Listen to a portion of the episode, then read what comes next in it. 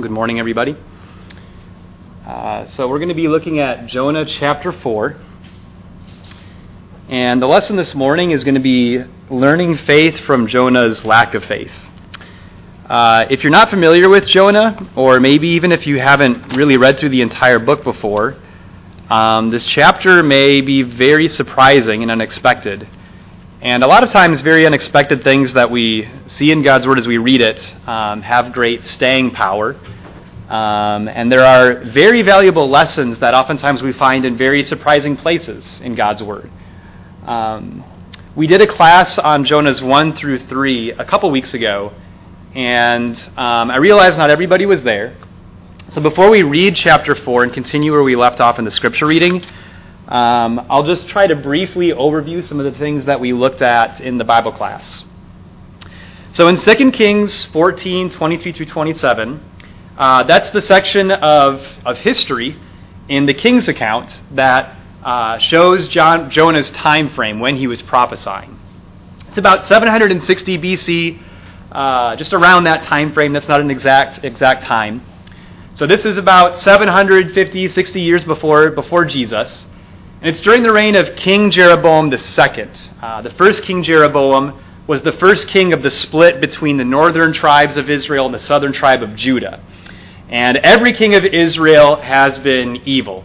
Uh, the closest you get to a good king uh, is probably Jehu, who was a few kings before Jeroboam. But even Jehu was not truly a righteous king.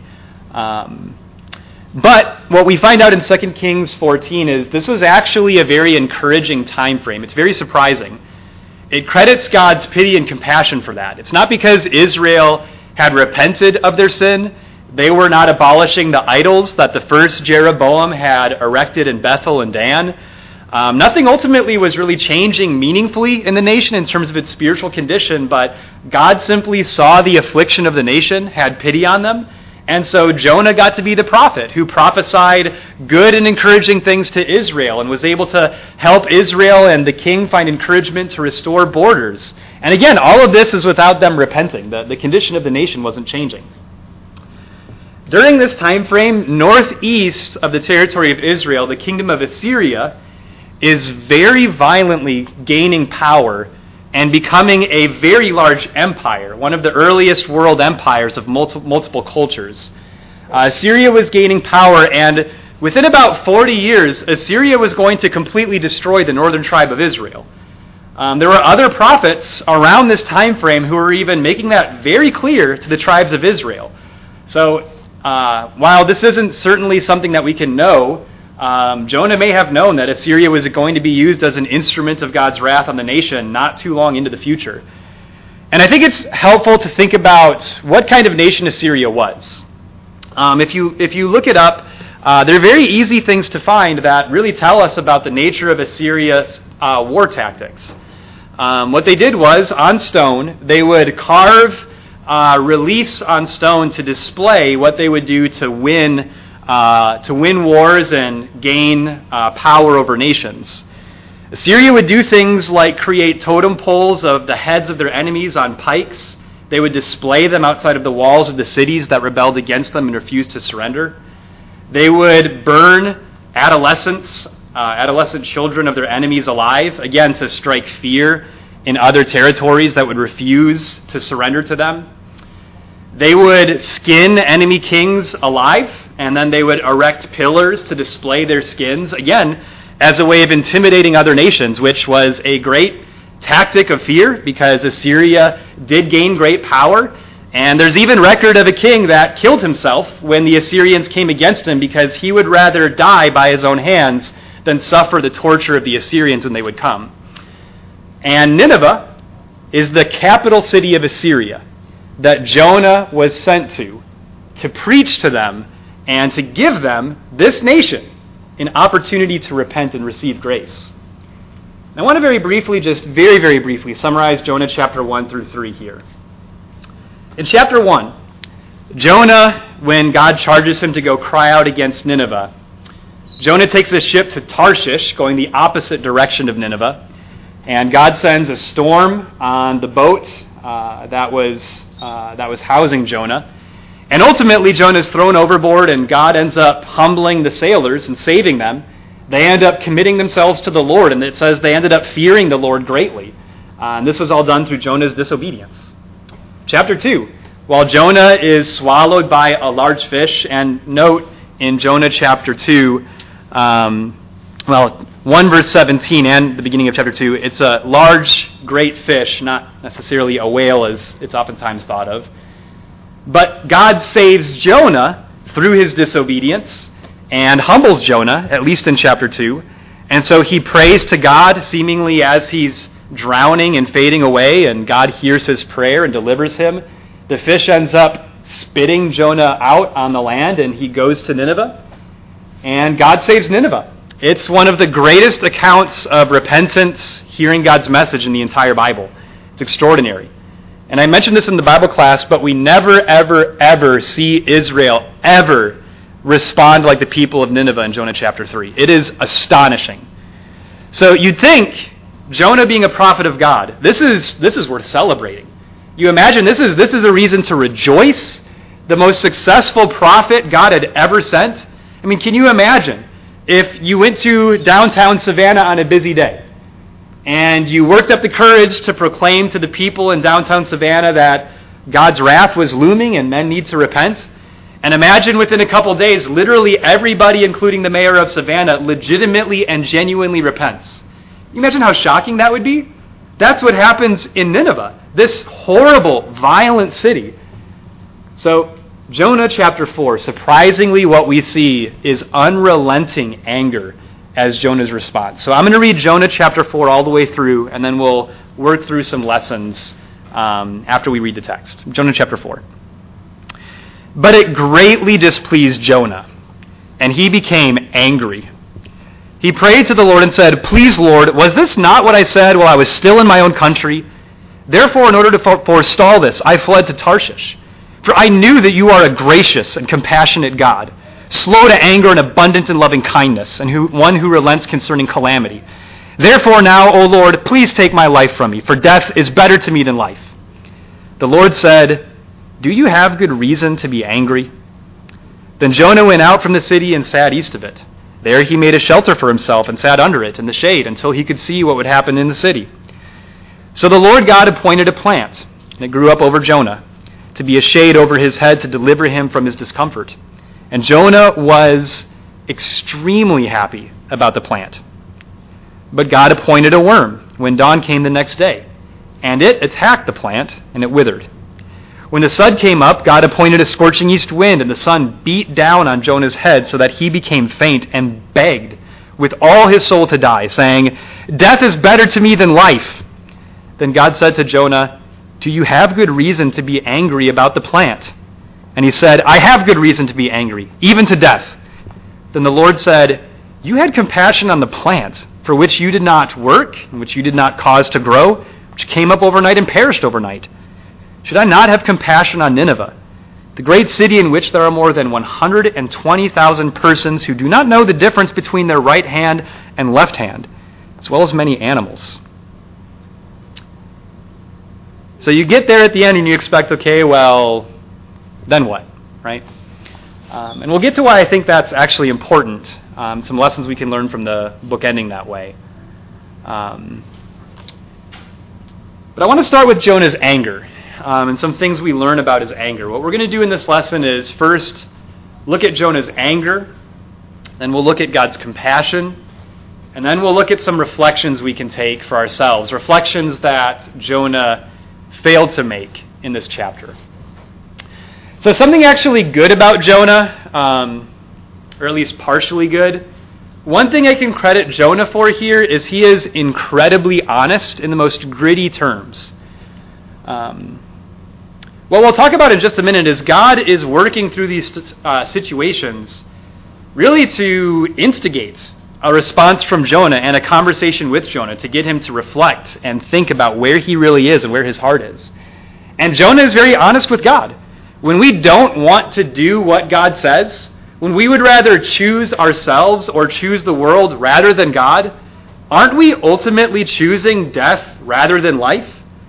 And so, although Jonah here is being like a little child throwing an incredible temper tantrum, I think his honesty makes him easier to judge and condemn. Really, God does that throughout his word. We've talked so much recently as we've looked at parables and other accounts that God and his word will oftentimes give us caricatures that are very easy for us to see fault in and to judge. And what we've been talking about is when we see those examples in parables, in Jesus' life, or otherwise, the point is always to equip us to examine our heart and things that are much more subtle that are easy for us to overlook. So I just I really want to caution us that as funny as it is what happens here, I do believe that what God is ultimately trying to do is to teach us lessons about ourselves through Jonah being honestly very childish, right? So Jonah is at least very honest with God. He doesn't like what God did. He doesn't want anything to do with God. So really he understands then the only other choice is just kill me, let me die. And that's at least very honest. It's very shocking and it's very revealing. I think we learn a plethora of lessons. So many things that I don't think we're even going to be able to talk about this morning because of Jonah's anger. And, and it's, it's shocking. You'd think that the book is going to end with Jonah changing or just being astonished. The city of Nineveh repented. On his first day's journey, the king repented, the people repented. They even made their animals fast with them, and they put sackcloth even on their animals to really just go all out with their repentance toward God. And so you'd hope that this is going to end with Jonah just being absolutely overwhelmed with what God has done. That's, that's not what we see. Here's what we do see we see God deliberately and progressively instigating Jonah's anger. Why? You know, when Jonah was living, there were other prophets who were very faithful to the Lord. There were prophets in Judah. There was prophets who were faithfully uh, dealing with very difficult situations and seemingly had a very deep and genuine love for God and a pursuit of repentance. And God chooses Jonah, someone who I'm sure he knew was not wanting to go to Nineveh and would run away. And even after this event takes place and Jonah is angry, after Jonah in verse 4 and 5, notice God says, Do you have a good reason to be angry? What does Jonah do? Does he respond? Does he engage God in meaningful conversation and answer his question? No. He just goes away. So God answers, or God asks Jonah this question. He gives no answer. He's done. And notice, God further instigates Jonah. Jonah goes to build this shelter in verse, in verse 5, and God appoints his own plant to provide an extra degree of shade that makes Jonah extremely happy. And what does God do? He takes the plant away the next day, and when the sun begins to get really hot, God sends a scorching east wind to make sure that Jonah is miserable because of the lack of shade and the lack of the plant. And this instigates further conversation. So I just want to ask you a question Is God trying to hurt Jonah or help him? Is God trying to take joy away from Jonah or is he giving it to him?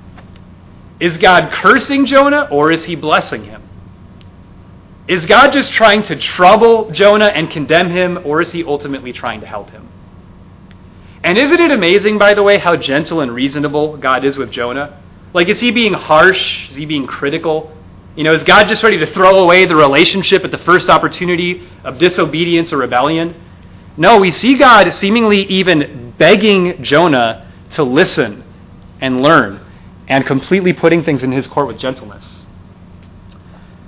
And so here's something that I think is very important. Like I said earlier, Jonah spoke very honestly with God, and I think God seeks that. Uh, God doesn't want us to be in some kind of gray area where we have no sense of confrontation with our heart or our sins or issues that we hide in our heart. God wants those things to be drawn out and brought to the surface. He wants those things to be confronted. But as important as, as it is to be honest with God, what's even more important from there is to honestly listen to God, right? And that's where Jonah failed. He was honest with God about he was very upset with Nineveh. He was very upset with God being willing to forgive the Ninevites and be compassionate to them. He was very upset about the plant that withered away, but he wasn't willing to listen to what God had to say. He wasn't willing to examine himself as God was seeking. We're going to pull more lessons from that later. But this is what I think is most shocking in verse 2. And as we were reading this, you may have found this to be very shocking as well. What is Jonah so upset about? He's upset that God is gracious and compassionate. He's upset that God is slow to anger and abundant in loving kindness. He's upset that God relents concerning calamity. God's greatest attributes that make him most worthy of praise and honor and worship and devotion, those are the very attributes that Jonah was most upset with God about. And a part of the account in chapter 4 that I think is really critical is Jonah only loved God as long as it suited him and benefited him. So, when Jonah was in Israel, God being gracious and compassionate, it really empowered him as a prophet. He got to be the heroic prophet, right? He got to proclaim encouragement to Israel without needing to demand their repentance as other prophets did, and as many prophets of Judah did, and even prophets who were before him, like Elijah. And so he just got to be the good guy. I'm sure everybody loved being around Jonah and loved hearing his message. And so there was a time when God's attributes benefited Jonah and gave him maybe some form of popularity. But once Jonah had to suffer and become uncomfortable because of who God is, his love for God was gone. And that's something that we're going to think about as we move on in the lesson is do we truly love God for who he is or do we only serve God so long as it's immediately benefiting us? What we find out about Jonah is his love for God only went so far as his own personal comfort.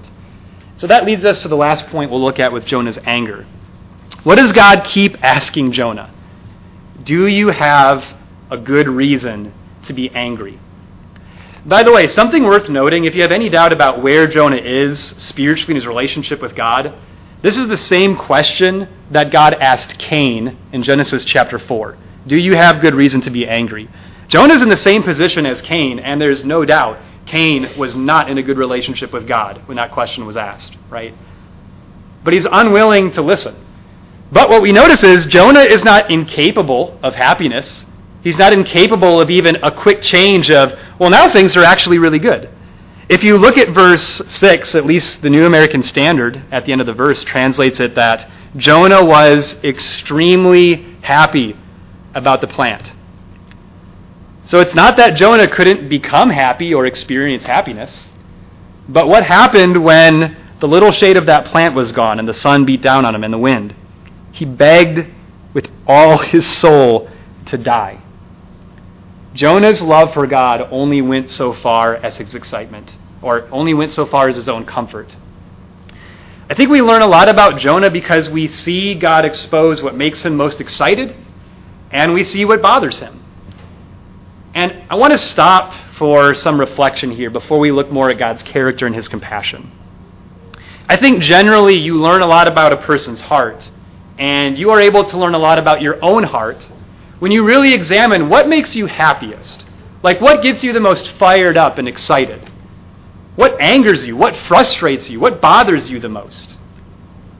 And if you really examine those things, you will find out a lot about the condition of your heart and where you really stand with God. Does evangelism excite you? Do the parts of God's character or his instructions that don't benefit you and are hard for you, do those bring you joy? And do the difficulties of applying God's word, even when it's hard and you have to crucify yourself, does that bring you joy? Or is your service with God and your relationship, relationship with his people contingent on your own comfort and the benefits that you immediately seem to be receiving by those relationships? Those were things that Jonah was unwilling to consider and be confronted with. But we'll think more about reflections at the end of the lesson. I want to spend some time thinking about God's character and compassion.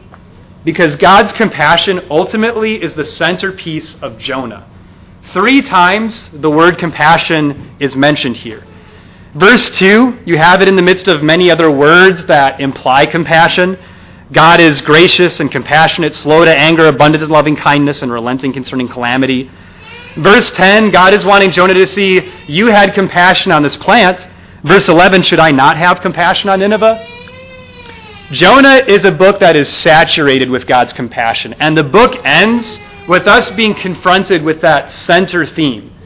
God was compassionate on the sailors in chapter 1. God was compassionate on Jonah when he was drowning in chapter 2. God is compassionate on Nineveh when they repented in chapter 3. And yes, God is even showing compassion to Jonah in chapter 4. God's compassion is the center of this book. Jonah reinforces a great truth. I think that is really critical as well. Jonah reinforces that God's character and his compassion, it really is shocking, challenging, and it really is heart changing to consider. This is what you see with Jesus and the cross ultimately, isn't it? That when Jesus died on the cross, that reinforced a great truth. That the compassion of God that Jesus was going to embody and fulfill went way farther than what any Jew even understood, knowing the law, knowing the events that have happened in their history, knowing about Jonah, knowing about Nineveh, knowing about the Exodus, knowing about the return from captivity. And yet God's compassion was still shocking, challenging, and heart changing because it was still going to move to a degree that nobody had anticipated. And I think we really need to be confronted with that. I think we can grow way too accustomed to the idea of forgiveness and receiving forgiveness. And when we're not engaging in evangelism and trying to reach out to others and doing heart changing work of trying to share forgiveness with others in meaningful and hard ways, we can easily become content, I think, with receiving something and not sharing it in ways that reinforce the challenge of what it is that God has actually done for us. That's where Jonah faltered. He would, he would gladly and eagerly receive compassion. He needed forgiveness in Jonah chapter 2 when he was in the water. But doing the hard work of actually giving that to others and extending that to others, that's where it stopped. We need to realize how shocking God's compassion is. And as we grow, it should only become more and more amazing. Jonah had an opportunity to praise God for who he is and for his works. And God's character, his works, they show the glory of who he is, even when it doesn't benefit us. Notice Psalm 103. Um, the statement Jonah makes about God is kind of ironic in multiple ways. One irony is every other place, it seems, where that statement is made, God is a God of graciousness, compassion, uh, slow to anger, and abundant in loving kindness. Every time that statement is made, it is in praise of God. Jonah is the only person who makes that statement as a way of resenting God, right? In Psalm 103, you see the psalmist profusely praising God and quoting that same idea about God that comes all the way back from Exodus chapter 33. Um, Psalm 103, I'm going to read verses 1 through 14. Bless the Lord, O my soul, and all that is within me, bless his holy name. Bless the Lord, O my soul, and forget none of his benefits, who pardons all your iniquities, who heals all your diseases, who redeems your life from the pit who crowns you with loving kindness and compassion, who satisfies your years with good things, so that your youth is renewed like the eagle. The Lord performs righteous deeds and judgments for all who are oppressed. He made known his ways to Moses, his acts to the sons of Israel. The Lord is compassionate and gracious, slow to anger, and abounding in loving kindness. He will not always strive with us, nor will he keep his anger forever. He has not dealt with us according to our sins, nor rewarded us according to our iniquities. For as high as the heavens are above the earth, so great is his loving kindness toward those who fear him. As far as the east is from the west, so far has he removed our transgressions from us. Just as the Father has compassion on his children, so the Lord has compassion on those who fear him. For he himself knows our frame. He is mindful that we are but dust. So I want to bring in this next point with this psalm. We are generally, and I include myself in this, we are generally too quick to forget and accuse God and too slow to remember Him and praise Him. And that's what we see in Jonah. He was overwhelmingly equipped to praise God and love God and admire what He had done. But it's like Jonah's memory was hemorrhaging every moment.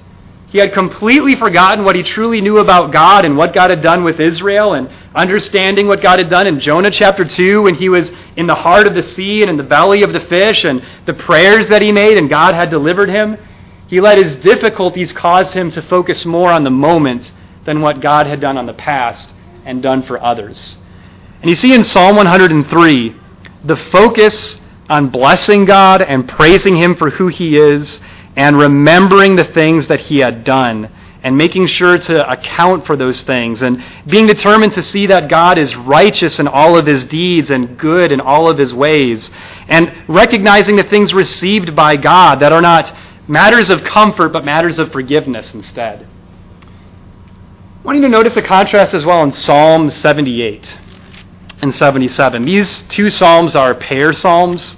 Um, they go together. Um, they're both written by Asaph and there are two Psalms where the themes and the things that are spoken in the Psalms really flow from one to the next.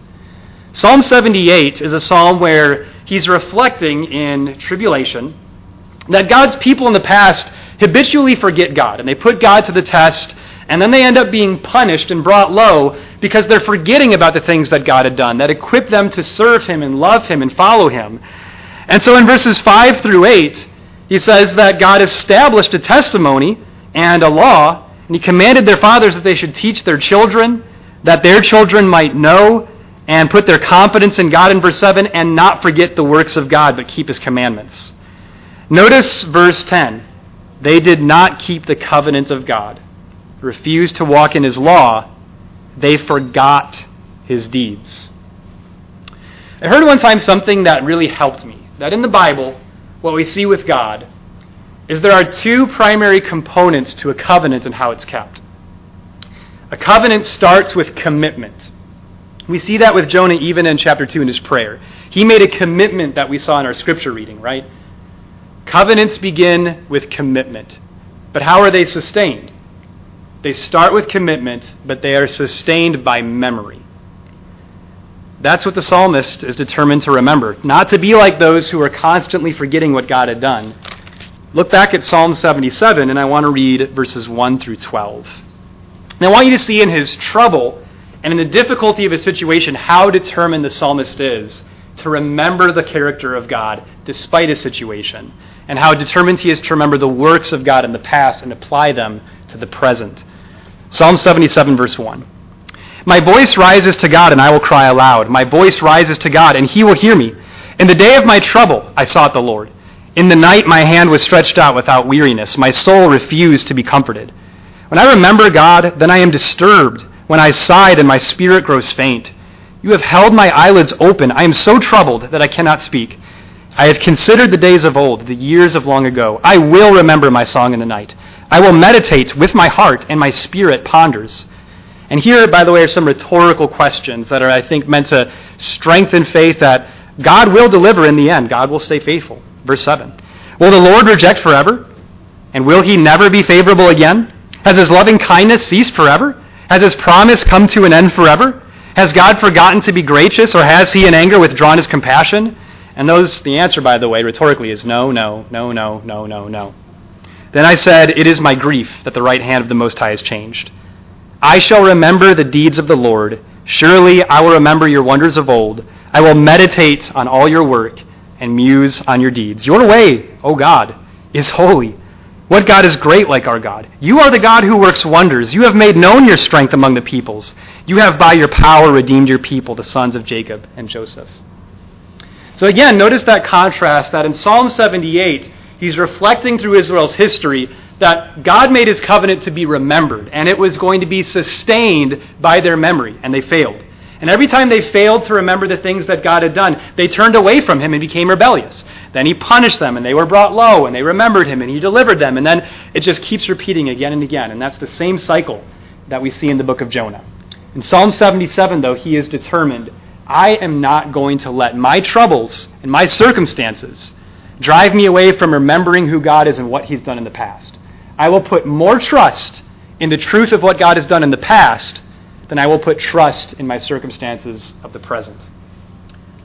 And so we need to be striving to see things more from God's perspective and not from, own, from our own. I think it's amazing the gentleness of that lesson in chapter 4, verses 10 and 11. Jonah's very childish and very small trouble with this little plant that came up and sheltered him and then uh, was eaten away overnight. That little trouble could have gained given insight to Jonah of God's greater character with Nineveh and his greater compassion. Just that little inconvenience. God reaches out to Jonah and says, You had compassion on that plant. Verse 11, should I not have compassion on Nineveh? And isn't it amazing what God's perspective is? You know, Nineveh, the Assyrians were horrendously violent people. And they were going to ruthlessly, they were ruthlessly going to destroy God's own people a generation later. And God says there's more than 120,000 persons who don't know their right hand to their left, as well as many animals. I love how it ends that way. Isn't an animal worth more than a little plant? God's compassion is shocking.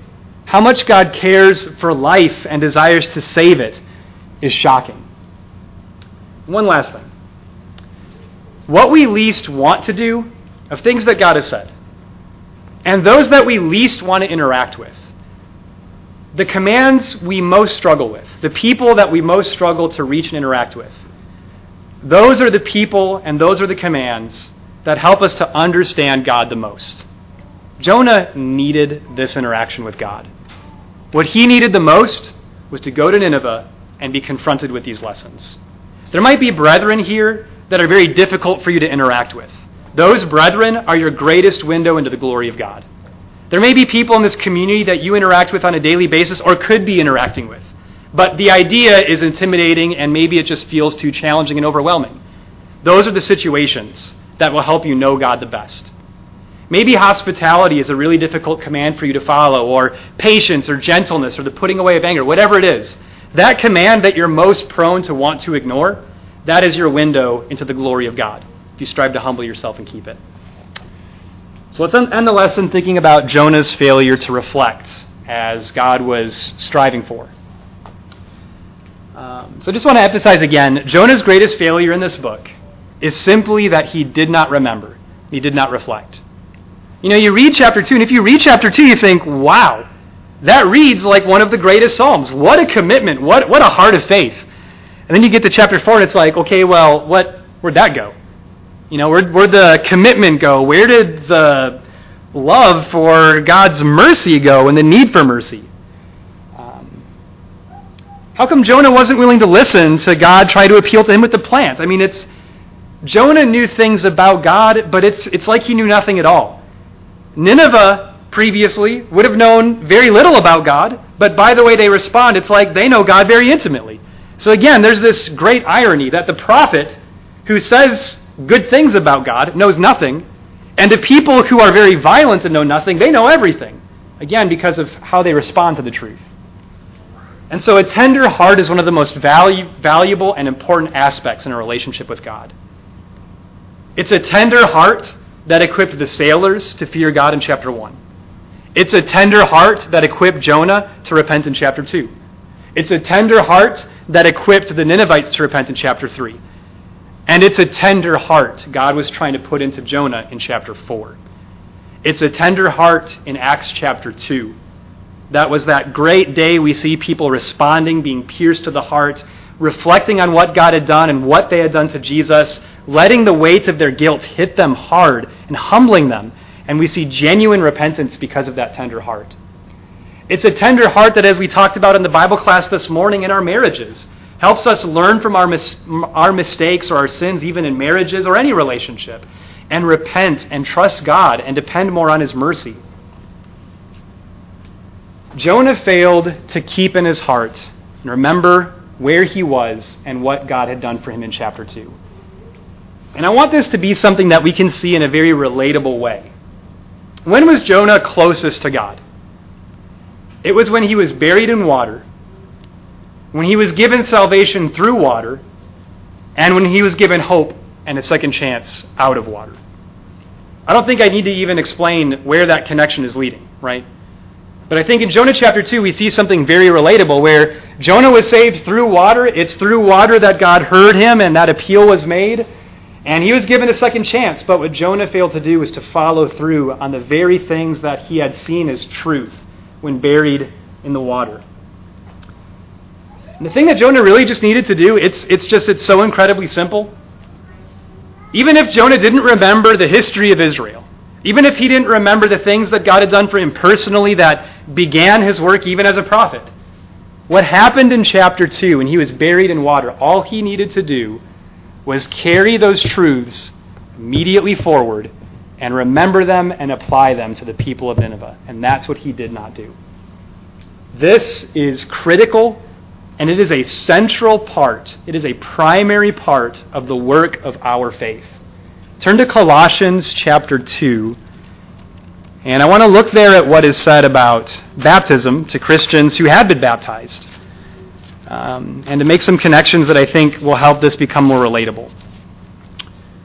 Um, Colossians chapter 2, verses 8 through 15. I want to mention something here before we read this, and I would encourage you to think more about this. Um, talk to me about this if you think maybe this, this, is, this idea is off. Um, but from thinking about this, it seems like nearly every truth in our faith, in our relationship with God, is culminated and tied together in baptism.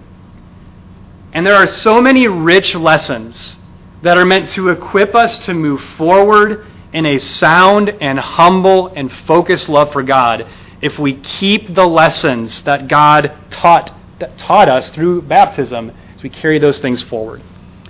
Colossians 2, I'll illustrate this more as we read. Colossians 2, verses 8 through 15. Remember, it's not being written to people who were not Christians. These were those who had already been saved and buried with Christ and risen to new life. But he says, See to it that no one takes you captive through philosophy and empty deception, according to the tradition of men, according to the elementary principles of the world, rather than according to Christ. For in him all the fullness of deity dwells in bodily form. And in him you have been made complete. He is the head over all rule and authority. And in him you are also circumcised with the circumcision made without hands, in the removal of the body of the flesh by the circumcision of Christ having been buried with him in baptism, in which you were also raised up with him through faith in the working of God, who raised him from the dead. When you were dead in your transgressions and the uncircumcision of your flesh, he made you alive together with him, having forgiven us all our transgressions, having canceled out the certificate of debt consisting of decrees against us, which was hostile to us. He has taken it out of the way, having nailed it to the cross. When he had disarmed the rulers and authorities, he made a public, dis- public display of them, having triumphed, triumphed over them through him. So I want you to think about some of the things that are said here that all culminate together in baptism and the saving work that God accomplishes at that moment. How much do you think about these things? How much do these things impact you and motivate you on a daily basis? How much do these things change your mentality about others and help you appreciate, again, things that God has done in the past that may contradict present trials and things we may think about the present if we think too much about the trials of the moment. Notice in verse 9, our connection with the fullness of deity in Jesus culminates together when we were buried with Christ in baptism. In verse 10, it's the moment when we were made complete. By the way, what happens when you legitimately feel like you are not complete? What I have found when talking with others and studying with them is generally people will pursue relentlessly and prioritize whatever they feel like makes them complete. And people will lust for things and desire things at God's expense when they legitimately and honestly feel like they are incomplete without it and they need it because it will complete them. What he says is no, when you were baptized, that's the moment. You were already made complete. So what should we seek then?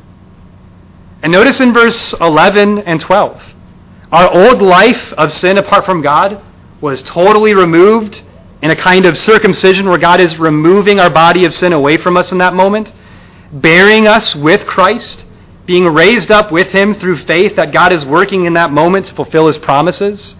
Verse 13, it's the moment we go from being dead in sin to being made alive together with God, having forgiven us all our trespasses and it's in verse 15, it's in that moment that our connection with the authority and the rule of Christ is made perfect.